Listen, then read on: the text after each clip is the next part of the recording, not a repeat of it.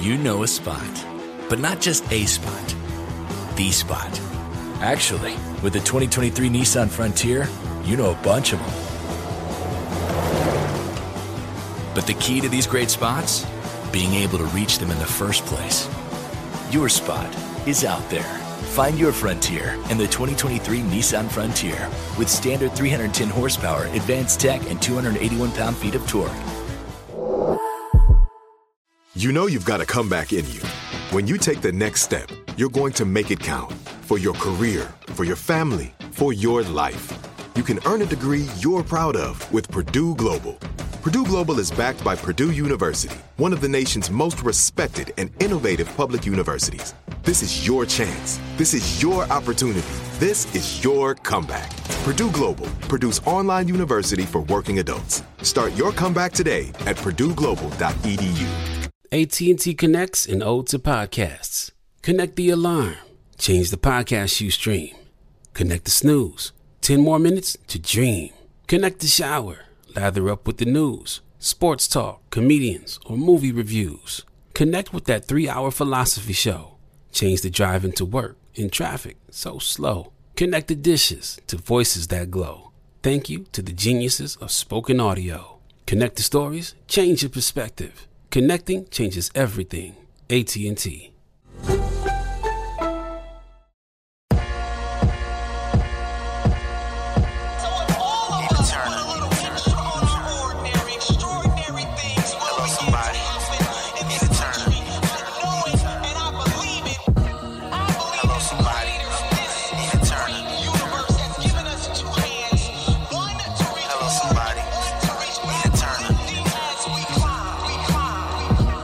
Welcome to Hello Somebody, a production of the Black Effect Podcast Network and iHeartMedia, where we rage against the machine, where we raise our voices against injustice and stand up for justice, where we embrace hope and joy with an optimism for a brighter, more just future.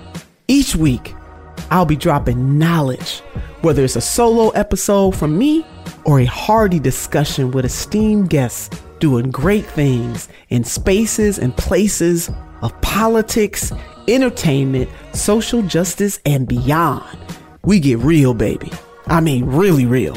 We get honest. We get up close and personal for you, yes, you, because everybody is somebody. Before we begin, I want to give a special shout out to my team. Thank you, Sim, Tiffany, Sam, and the team over at Good Juju Studios, Erica England, Pepper Chambers, the hot one, and my social media team. Hello, somebody. This is yours truly, Nina Turner, and I am so happy that we are together again. I am excited about today's show, but my excitement is based on who my guest is and not necessarily what we are going to be talking about. Because to be quite honest, I am miffed. I am peeved. I don't know. I just like that word. I am peeved about this topic because it just makes no sense that in the United States of America, the wealthiest nation on the face of the earth, we still got to play games about whether or not we should fund college education in the same way that we fund a K through 12 education. Maybe not in the same way, because we need to do some work. We need a total paradigm shift. Pre K to college should be the minimum. The minimum. People should not have to go broke or still be paying off college debt well into their 60s and sometimes your 70s, depending on what type of job you get after college and also depending on what life throws at you because as we know, life can be complicated for many people. It is never, ever a straight line for most of us. Hello, somebody. With so many students getting settled into college courses and facing their bright and full futures. Yeah, I, I just think how important it is that we discuss how we as a country can protect their dreams of not being held down by college debt. I mean, college debt is a mother, and I should know. I still, I'm still holding on to a lot of college debt. Did you know that student loan debt in 2020 was about 1.5 trillion? You know, we got to do better. Um, and there's some estimates as high as almost $2 trillion. We got to do better. We got to care uh, not just about our younger people who are trying to change the trajectory of their lives by going to colleges and universities, but the millions of people who have already accumulated a lot of student debt. Hello, somebody, I'm one of those people. And they have that debt for the crime of trying to go to college or going to college, not just trying, and uh, trying to uh, make their lives better.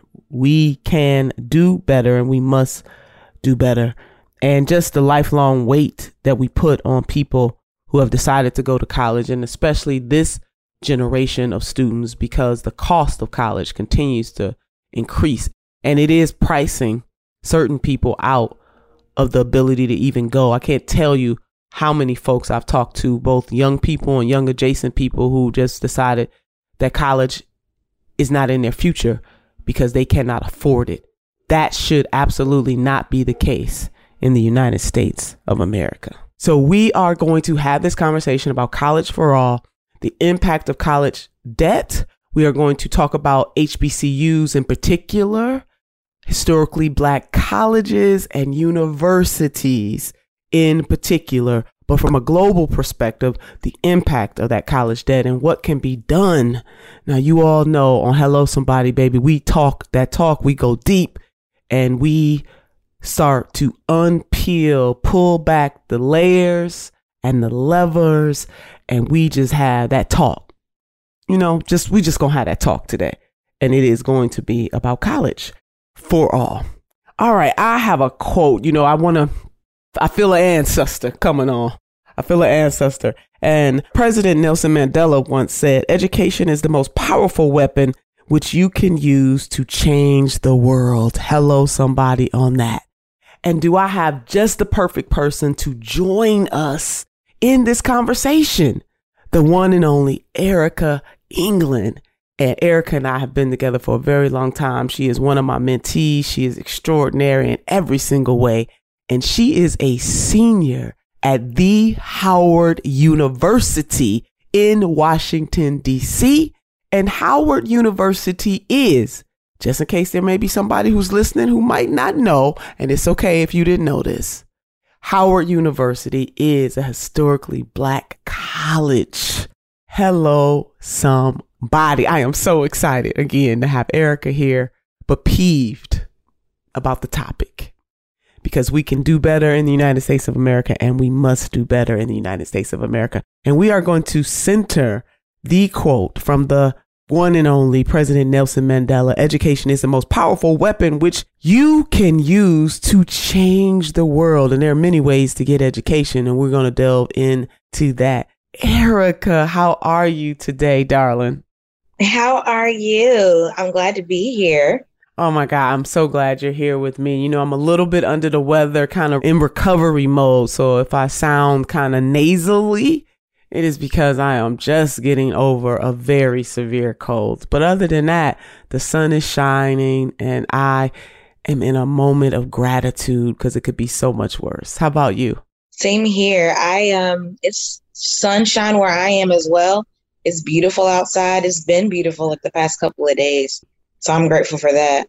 Yeah, me too. It has been beautiful here and in the the center of the universe. I gotta take something from my dear friend Alicia Garza, who calls her home the center of the known universe. So everybody has their different center of the known universe. I'm chuckling because I just uh, interview with her on her podcast, and uh, I encourage people to check out her podcast. It's titled "Lady Don't Take No." Y'all gonna fill in that blank with Alicia Garza, so you can get her podcast wherever you get podcasts. But she always talks about her home her hometown being the center of the known universe. So i'm shouting her out right now. So erica okay so let's let's get into this. Let's talk about you know college uh, for all and also your experience right now at howard university and i know that when you and i first met you were at Howard University. You came and joined me at our revolution as an intern at the time, and you were working on that degree. And here we are. What has it been? Four years later. I think it has been four years later. Four years later, yeah, still working on that degree, which is fine. I think the traditional notion that people are going to go in and come out in exactly four years, maybe for a certain type of student that fits, but for most people, it doesn't fit unless you're traditional. And I put that in air quotes that um, our listeners cannot see, but it does not work for most people, especially if you have a job. It will take you longer than four years to get your degree. And I think that is is outdated measure anyway. You know, people come out when they come out. Now, if 10 years later you're still working on an associate's or a bachelor's, then, you know, maybe people going to look at you sideways. But other than that, they do. You know, you kind of, you know, do what you do. As long as you are pursuing that degree is that's the most important thing. So we need some shifts on a whole bunch of stuff um, that we do or that how we measure success in, in this country. So Howard University, tell us, share with us about your experience. I know that in past conversations you have shared that, but for the cost, uh, you probably would have been done a lot sooner. You have had to take some breaks along the way because uh, college is just not affordable. And you are not alone in, in that. You know, that was certainly the case uh, for me. And I, I want you to share your story, and I'm going to share a little bit about my story as well. So let's talk about your experience, uh, both you know, good and bad because again, you are a student at Howard University. And historically, that means so much to be at an institution that has such historic importance. But right now, there's a lot going on. There was um, a ransomware attack, right, against the university, and that has caused a lot of uh, chaos for both the institution itself and also the students that attend the institution. So let's start off with the with the challenges and because uh, I want to kind of end on uh, what's beautiful about being at a HBCU. Yes, so Howard was my dream school. It still is my dream school. I love Howard University. I knew um, very well on early on that I wanted to go to Howard. I had a very, very special and dear teacher um, in high school who I still keep in contact with. Um, his name is Coach Walker, and he was just like that beacon of Black African American history. He taught an African American history class in my high school. And he really, really encouraged me to go to an HBCU. So I started doing my research, and Howard was it for me. Like, that's where I wanted to go. Um, I was one of those students who you know, maybe was non traditional in the fact that I had to leave Howard for a while, a long while. And a lot of that was due to finances. I started at Howard as a freshman years ago. When I first got to Howard, the dorm that I had signed up to stay in It was an all girls freshman dorm on campus. I got to campus they told me, I'm sorry, we don't have any room for you. You're going to have to go to a different dorm. And they sent me to another dorm, which was off campus, upperclassmen. And much to my father's dismay, it was co ed. Co ed. Oh, no. Daddy, he, like, oh, no. He was not. He was not happy on move-in day. He was not happy. And my dad, I, I imitate his accent sometimes, but like he's looking around at um, the guys that are moving in. He's like, why are they here? are, are, they helping you guys move in? Why are they here? I said, no, daddy, they're moving in too. He said, for why? What? Well, why are they here? I said, they, they need a, they need somewhere to live too, daddy. He said, I thought it was all girls. I said, daddy. no, it's not an all girls dorm. It's co-ed. What, what's co-ed? What, why? He said, Nope, you can't stay here. You can't stay here. We have to leave. Nope, you're not staying here. I'm like, Daddy, this is literally all I have. This is literally all I have. If I don't grab one of these rooms here, I don't have I don't have anywhere to live. So I have to take this. Like the the housing option that I wanted wasn't available to me. So I Wait, Dad, let's not leave. Dad, Daddy was like, this, this, this ain't working for me. This, this don't work. They they must be the help. They helping y'all, right? They not really living here. Exactly. Spoken like a traditional dad. You may not have been a traditional student, but dad was definitely traditional in that. Why are they here? I love yes, it. why I love it. And and your dad, talk about your dad just a little bit since we're on dad. Your dad is is from My dad is from Sierra Leone. The reason he was even able to come from Sierra Leone to the United States um, was for an education lottery. My dad was very, very smart, and they used education as a way to better themselves. So some students would go to like, you know, different parts of the world, but they sent him to the United States on an education lottery. Um, so in our household, education was always very important. It was, you know, traditional West African father. If I got a 98, he said, Where are the other two points? where, where are the other two points? Did anybody else get 100? Did you get the highest score? I'm like, No, I didn't get the highest, but I got an A. He said, I want the other two points. You should want the other two points. Hello. Love it. That sounds like your dad and my grandmother went to the same school. Yes, it, it did. Oh, man. So to hear you talk about your dad in that way, is certainly reminds me of our the opening quote for the show, which came from President Nelson Mandela. Education is the most powerful weapon which you can use to change the world. And certainly your dad felt that way and he uh, he poured that into you as well. Yeah, he did. My mother as well. Like I growing up, I didn't really have any other black students in my class until I think I was maybe in the sixth grade, fifth grade, sixth grade, something like that. And I think my mother saw that and she just started pushing, you know, books at me. Like, here, read this, read this, read this. We'd go to the library and I'd come home with like 14 different books.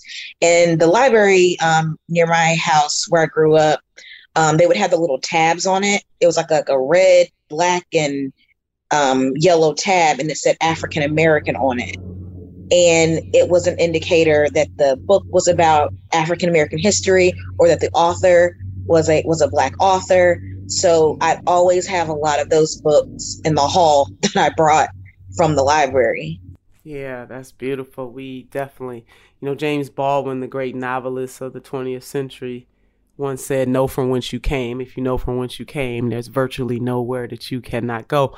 And you're very blessed to have been able to go to a library. A lot of these Z's don't even know what a library is, but I digressed. Uh, libraries will be in museums, you know, about 20 more years from now.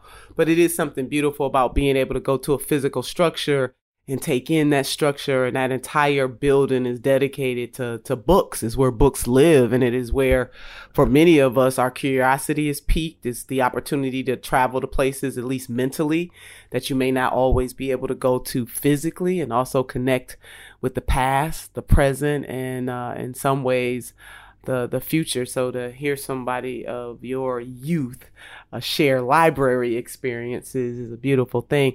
And you know, you just made me remember that my grandmother, who was born in 1915, and and grandma. This grandma I talk about all the time. All people who've ever heard any of my speeches know the Three Bones uh, story that my grandmother. Uh, I have, uh, you know, made a universal story, and I, I certainly wish that she was here to to know how famous and beloved this story is. But you talking about the little tabs just made me remember when my grandmother had purchased uh, my siblings and I a set of Britannica encyclopedias. And so, you know, I, am a Gen Xer. So for people of a certain, you know, youth, cause I'm youth adjacent, let's just let the record reflect, but of a certain youth, they might say, what the hell is a Britannica encyclopedia? You know, but it was the search engine. You know, it was Google before Google. And although my grandmother could not, you know, read or write, she definitely understood the power of education like so many African Americans of her generation, which was embedded in her from the generation previous and, and, you know, going all the way back because African Americans, again, in this country, it was at a, at a time illegal to teach, you know, and we talk, think about de facto and de jure, what happens in reality and what happens in law, but it was a, a transgression of this country that could certainly cause you to be killed, uh, to lose limbs, uh, if in fact uh, one was found even trying to help uh, African Americans learn how to uh, read and and and write. And so when I think about my grandmother buying those encyclopedias, although she was not highly educated herself, at least in from a school perspective, because she had what we call mother wit, a very very intelligent woman. She did know it was vitally important, as your dad did for you and your siblings, that uh, getting an education in many ways sets you free. Uh, mind, body, and spirit. It does provide an opportunity. It's a gateway to to a better life. But those encyclopedias, I I, I remember laying in her hallway on my on my belly with my feet up, you know, just thumbing through the encyclopedia, daydreaming, just dreaming about you know what I could be, what I wanted to be and that is vitally you know important i don't think my grandmother could ever fathom how expensive colleges and universities are and how basically a lot of people are really priced out of attending colleges and universities and particularly universities and if you do decide to attend, you are going to be anchored by the debt that you can carry for a very long time, depending on what type of job that you get. So let's talk about uh, what happened along the way and share your experience with uh, college not being affordable. So yes, um, I had to leave um, after my freshman year. I was one of those students that has it's taken me a long time to graduate. Um, and a lot of that was because of finances. I left after my freshman year. I, you know, I started working. I went back home. I started working um, to save money. And I don't think I fully grasped how much money I would have to save, how many hours I'd have to work to even afford a semester at Howard.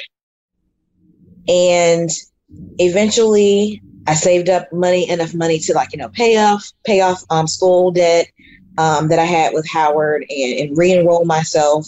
But I had, you know, I had to come back up to the DC area. I'm from North Carolina and first find housing.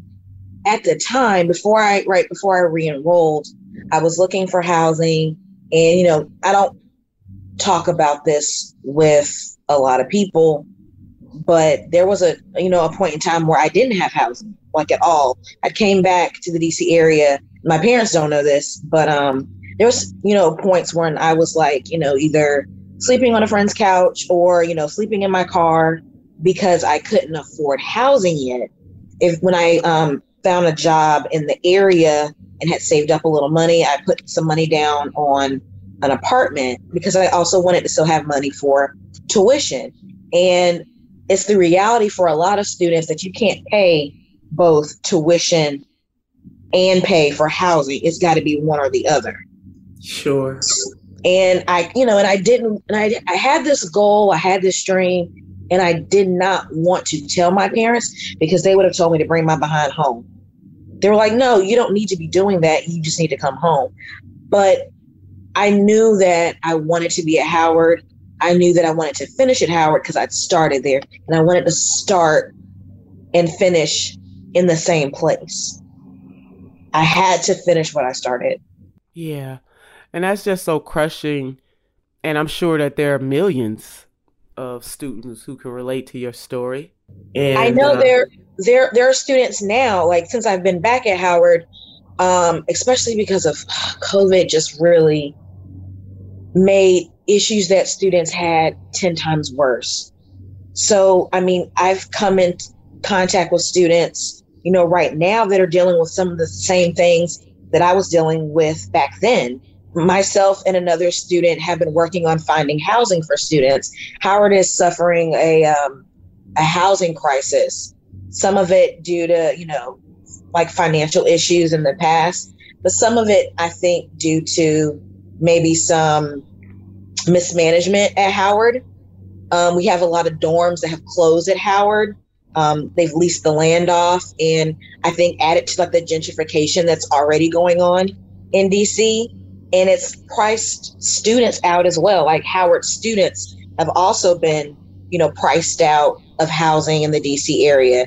Some students have, you know, reported having to commute an hour to get to campus because we're, you know, back in person many people have classes that are you know virtual but also in person and it's it's difficult to even get to the campus because of of cost I mean, that just pains me greatly. And, you know, you would think that the administration, along with the larger community, would work to make sure that they lessen that type of impact on the students at such a great institution and the reason by which Howard exists is to make sure that black students could get, you know, higher education as with uh, all HBCUs because black people were locked out of uh, other institutions. And so there's there's a deeper type of pride when you attend historically black college and universities. And many of those institutions are suffering across the country which is problematic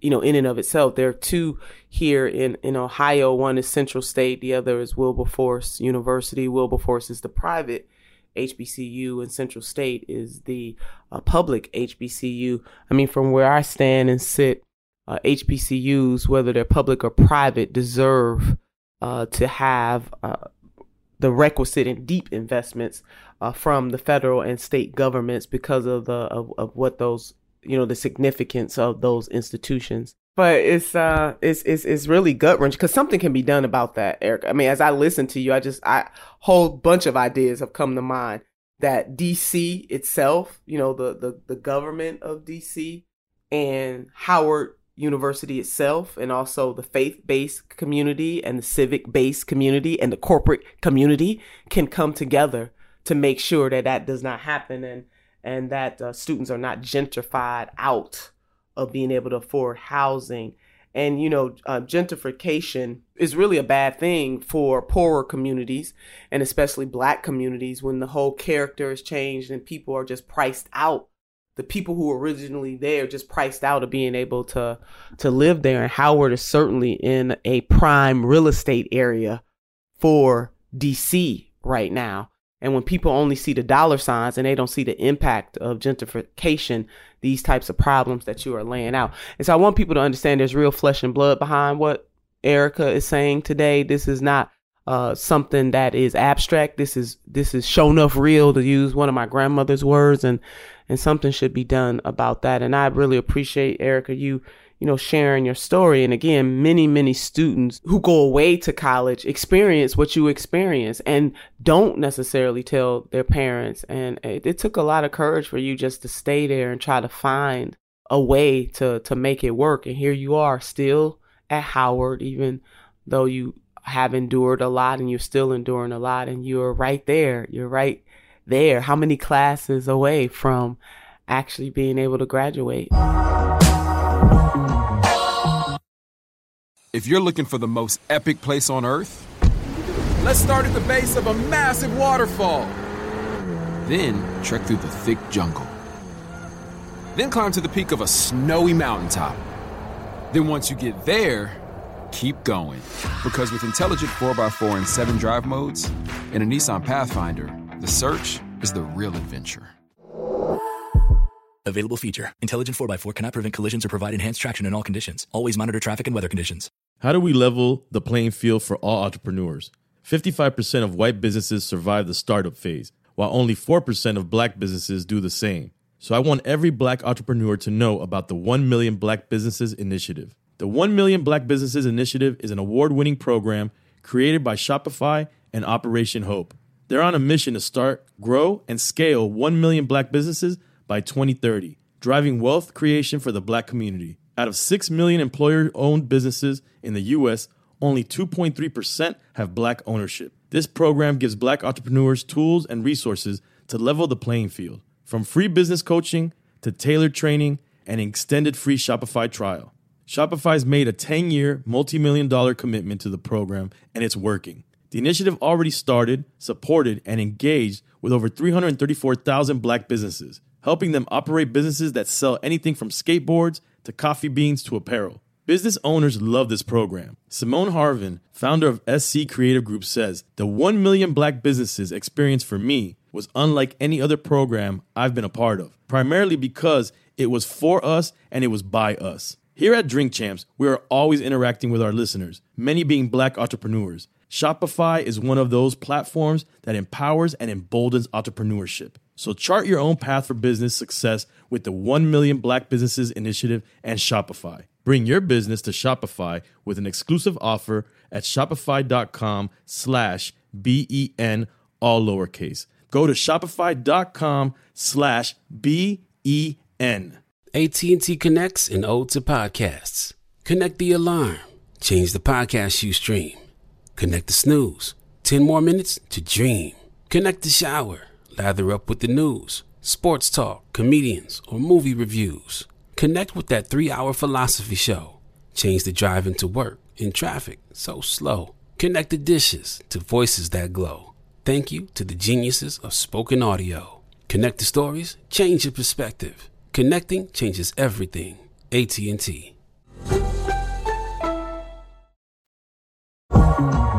After this semester, I'm one semester away, and I'm done. Yeah. I've been receiving um, the the pre clearance emails for graduation, which they only send to people that are like almost out the door, and it's been like a relief, you know, to see those to see those come in my inbox because I've I've fought and worked really hard to get here, and I don't think people realize, you know, the path and the struggles of like students today.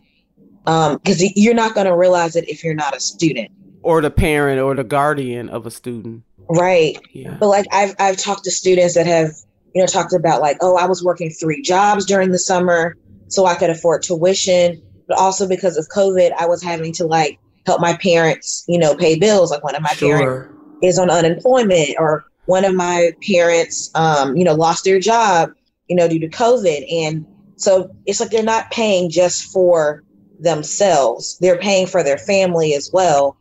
I mean even my dad back when he was in college he was working um, to put himself through school. He was working two jobs.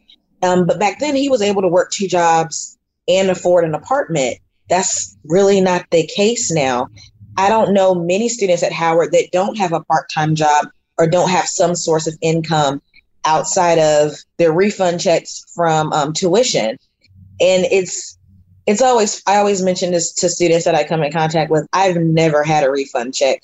My expenses for Howard were so much that I was never able to receive a refund check for the money I had for school. So I've always worked while I was in school. even with all that you're sharing right now, I worked my way through college too because, you know, I come from a working poor family.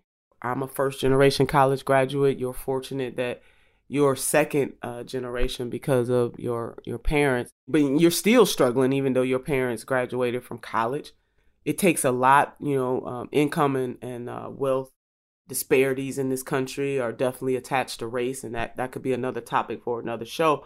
But I can definitely relate to what you're saying, Erica. The difference is that because of my family situation, I did not go away to college, and Howard was actually my dream school. I don't know if I ever shared that with you, but Howard was at the top of my list in terms of a the university that I wanted to attend, but because of life circumstances, I could not leave. You know, my mother had died very young at the age of 42, and and people who listen to this show often know that I I talk about that a, a lot because people's lived experience shape who you are today, who you might become uh, tomorrow. It is very much a part of us, and all of us have a story to tell. So I ended up staying in Cleveland, and every all of my you know from my public school education to going to a community college first, Cuyahoga Community College, then matriculating to the Cleveland State University. It was all local because I couldn't go away, being the oldest of seven children and having those kind of life complications. But I would have loved to been able to go uh, to Howard, and we know that the cost of education continues to rise, and it is pretty much almost out of reach for your generation, for millennials. It was a little more affordable for Gen Xers, but not much. Yeah, my father, he was able to put himself through school, you know, with his scholarships and, you know, in the two jobs he worked, he was able to pay for both tuition and for his apartment. That's not the case for students today. Like No. it's it's not the case where oh, I can work a part-time job as a student or even work a full-time job as a student and pay for both tuition and housing. That's not the case anymore. Right. And you still have to study too. Yeah, I you mean, you, have to study. right. And it's you, either one or the other and that's the that's the issue that a lot of students are facing like do i want to have housing or do i want to have education because it can't be both that in and of itself is a shame because we're programmed in this country go to college, go to college, go to college, get a higher education. You get a higher education, your life is miraculously going to change. uh, in some ways it, it doesn't change miraculously, but there is a connection between, especially in the 21st century, you got to be highly skilled, highly educated. The global economy demands it. So you have to go to college or go to trade or technical education. You have to have something because you got to compete. However, at the same time that you're doing what you are told to do, that, you know, the, you know, taking in the burden of going to school at the same time, there is no guarantee because once you graduate, you got a degree in one hand and debt in the other. And depending again, what you studied, it may take you almost an entire lifetime to be able to pay off that debt for the crime, air quotes, of going to college to enhance yourself, your community, and your family. So I get it. You know, my son is a second generation, just like you are. And there are studies that show that if a parent goes to college or parents go to college or university, increase the likelihood that your children and their children and children children. So we're breaking, you know, for especially for poorer communities and African American community from a historical perspective, we're breaking cycles. You know, I often refer to myself as a cycle breaker. So I get it, Eric. And it, it should not be that way. I mean, the stories that you are sharing should not be the reality where any college student, whether black, white, Hispanic, you know, Asian, uh, swirls in between, however people identify, that should not be the reality in a country that pushes college education so heavily and at the same time can be so indifferent and cavalier to the fact that the cost of education is really pricing certain people out. And then that's where we're going we have the class divide. Because if you have to be of a certain class to be able to afford college then we are creating a permanent underclass of which the African American community knows a lot about. So, oh my God, Erica, we we could stay on this topic for days, and we're gonna revisit this. Let's call this College for All Part One. Yeah, we need to. We can also talk about how Black women hold the most college debt. Yeah, and Howard is Howard is mostly Black women. There's a larger percentage of Black women at Howard and many other HBCUs. I don't think it's just Howard. Um, yes. it's it's mostly Black women, or there's a bigger majority of Black women at these HBCUs and in college in general. Yeah, well let's let's let's go ahead and rest right there. You know, according to a new report from the American Association of University Women, black women carry about 20% more uh, student debt than white women do, and researchers estimate that 1 year after graduation, white women owe about $33,000 and some change in undergraduate loans on and black women owe on average about $41,000 and some change. And then among those with graduate school debt, white women are estimated to owe about $56,000 on average, while black women owe closer to $75,000 on average. And so if people want to, that's the American Association of University Women for people who want to go deeper. So already, once you cross the stage, now, you're doing this to better yourself, to enhance yourself, to be marketable, to lift yourself up, yet you're rewarded, air quotes, with a whole bunch of damn debt that you may or may not ever uh, be able to pay off. And it impacts your quality of life those for numbers, your entire life. Yeah, it's, it's, those it's, numbers are insane. I know Howard is about $46,000 a year my God, it, it definitely should not be that way. And we can do something about it. And that is why I support College for All. Erica, I know you support College for All. It is a really big deal. Uh, we were on a presidential campaign together where Senator Bernard Sanders supports College for All, was yelling at from the rafters, along with myself and so many other leaders, both activist type leaders and leaders with special titles. And he also was the first, um, he was the first um, campaign to actually establish like an HBCU, like organizing, an HBCU organizing project as well. That's right. You were you were very much a part of helping uh, to lead that on our 2020 campaign. Uh, let's talk a little bit. Can we share a little bit about that? Yeah. So um, I I helped with you know organizing other students at HBCU campuses. I'm um, organized around his presidency. Um, also, um, another person on the campaign. A shout out to Delaney Vandergrift. Um, yes, Delaney. Yes. Shout out to Delaney. She led the charge on Senator on Senator Sanders' um, campaign, and is still continuing to do that work as well around organizing, um, you know, Black youth and uh, students. It, it's funny because whenever they talk about like how, you know, Black people vote, I notice a difference in the generations whenever they talk about like our, our tendencies or favoring one candidate or another. I notice a difference when it comes to like the generation that you're talking about because I think one thing that I love about this this new generation coming up they they see things as how they could be and not how they have been and they're less likely to accept what has been. Amen to that baby. And i'm right there. I mean i'm not uh, you know i'm rocking with the gen xers but I, I i am that type of visionary too and so was senator sanders seeing things as they could and should be. And that's what you need in leaders. So we need to dispense with the foolishness. College and universities, there was a point in time where they were virtually free. And in areas like New York and also in, in California, it was virtually free and it can be that way again. And we know, you know, people say, well, S&T, what you talking about free? Nothing is free. You're absolutely right. It's not free. So let's just go on and break this down. That we should have a social contract in the United States of America in the same way that we, we, through tax dollars, pay for K through 12 education. And we need to do a better job of that. We can do the same thing, expand that and make it for pre-K to college and or technical training, voc vocational ed that can be done. And that's a social contract. It is an investment you know in uh, the people of this country and it should be done. It can be done. Uh, we spending a whole lot of money on the military industrial complex. We got a whole bunch of less than one percenters who are not paying any money in federal taxes. Let's go ahead and tax the wealthy.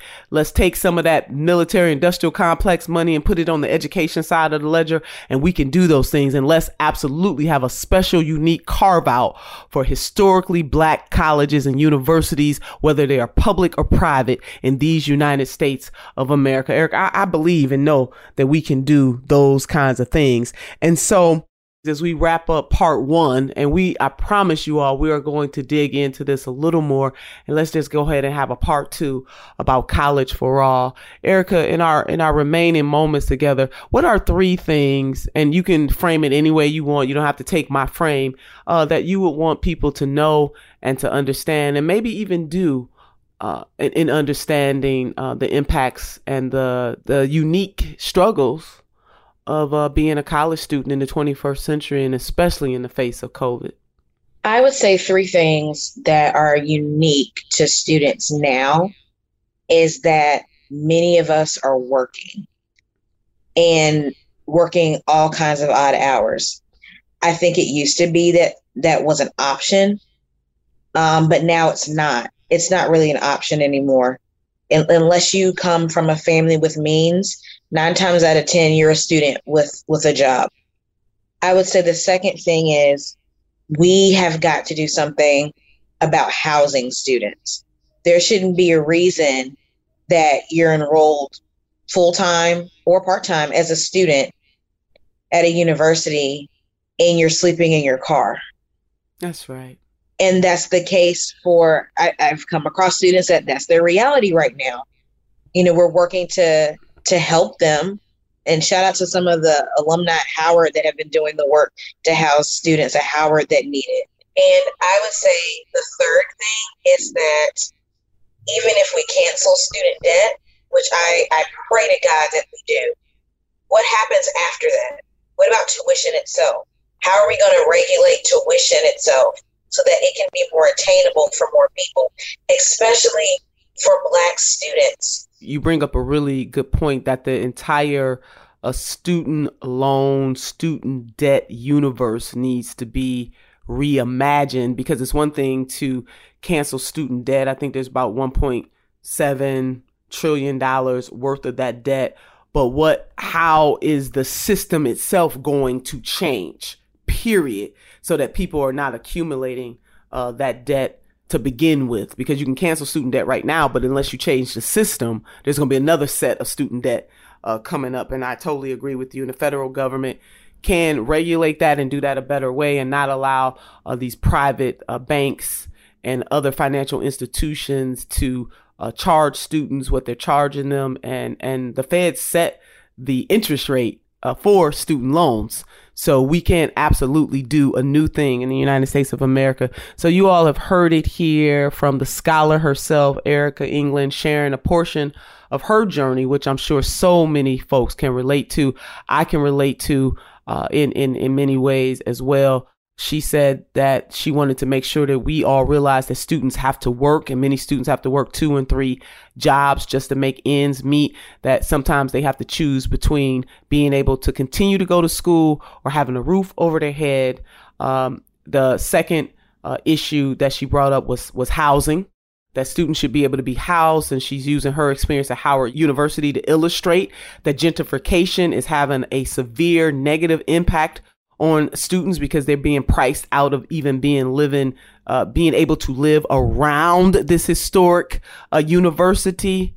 And we have to do something about that. That does not have to be the reality in the United States of America. And third, that the entire system itself needs to be reimagined so that future generations don't bump up against this and we find ourselves right back where we started from from which does not work for anybody. So Erica, you are absolutely extraordinary in every single way and you know how much I love you. Uh, I want to end the way that we started with the great president Nelson Mandela, who once said, education is the most powerful weapon which you can use to change the world. Let's get to changing the world. And one way we can do that is to change the way higher education is financed in the United States of America. Create an environment where we have pre-K to college to tech school to voc ed, because not everybody wants to go to a traditional college or university, and that is a beautiful thing too.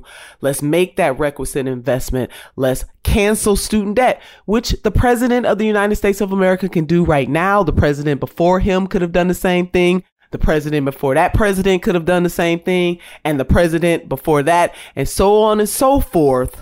The Department of Education using that power the president can wipe out student debt right now and the uni- and the United States of America has the authority to do a new thing and rethinking how we finance and fund education along with working with the states. Education is indeed the most powerful weapon which we can use to change the world. I agree with President Nelson Mandela wholeheartedly. I know that Erica agrees with him as well. So let's get to changing the world, starting with college for all.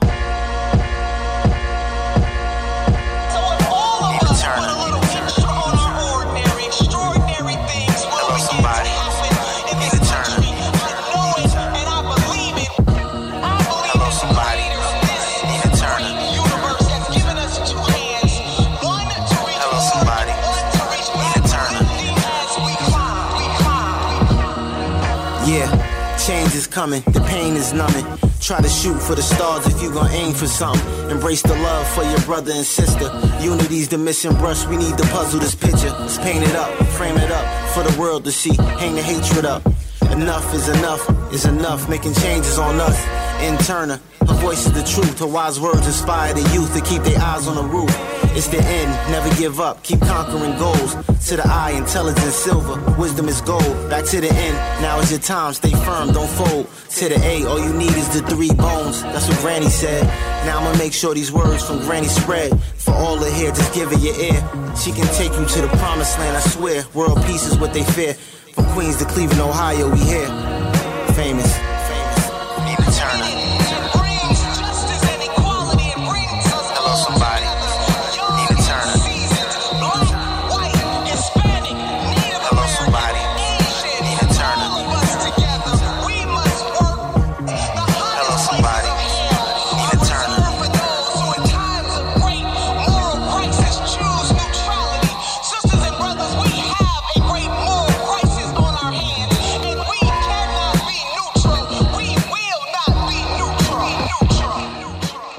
The Chocolate Girls Unite, baby. Yes, we do. Hello Somebody is a production of iHeartRadio and the Black Effect Network.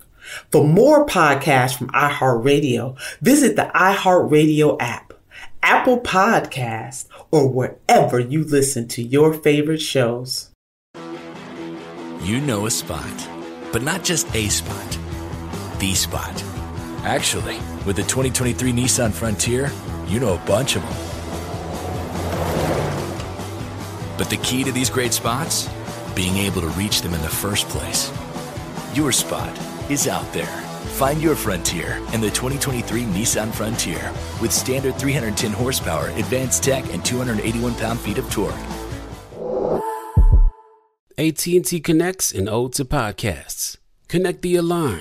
Change the podcast you stream. Connect the snooze. 10 more minutes to dream. Connect the shower.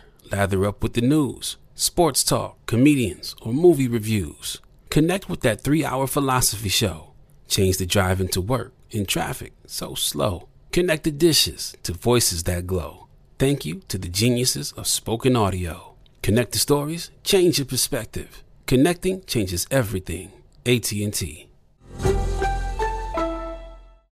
You know that feeling when you walk into your home, take a deep breath, and feel new? Well, that's what it's like to use Clorox Scentiva. Because Clorox Scentiva smells like coconut, cleans like Clorox, and feels like energy. It'll elevate any cleaning routine to not just clean, but also make every room smell like a tropical coconut getaway. Discover how Clorox Scentiva's powerful clean and refreshing scents can transform your space. Get yours in coconut or other fabulous scents at a nearby retail store.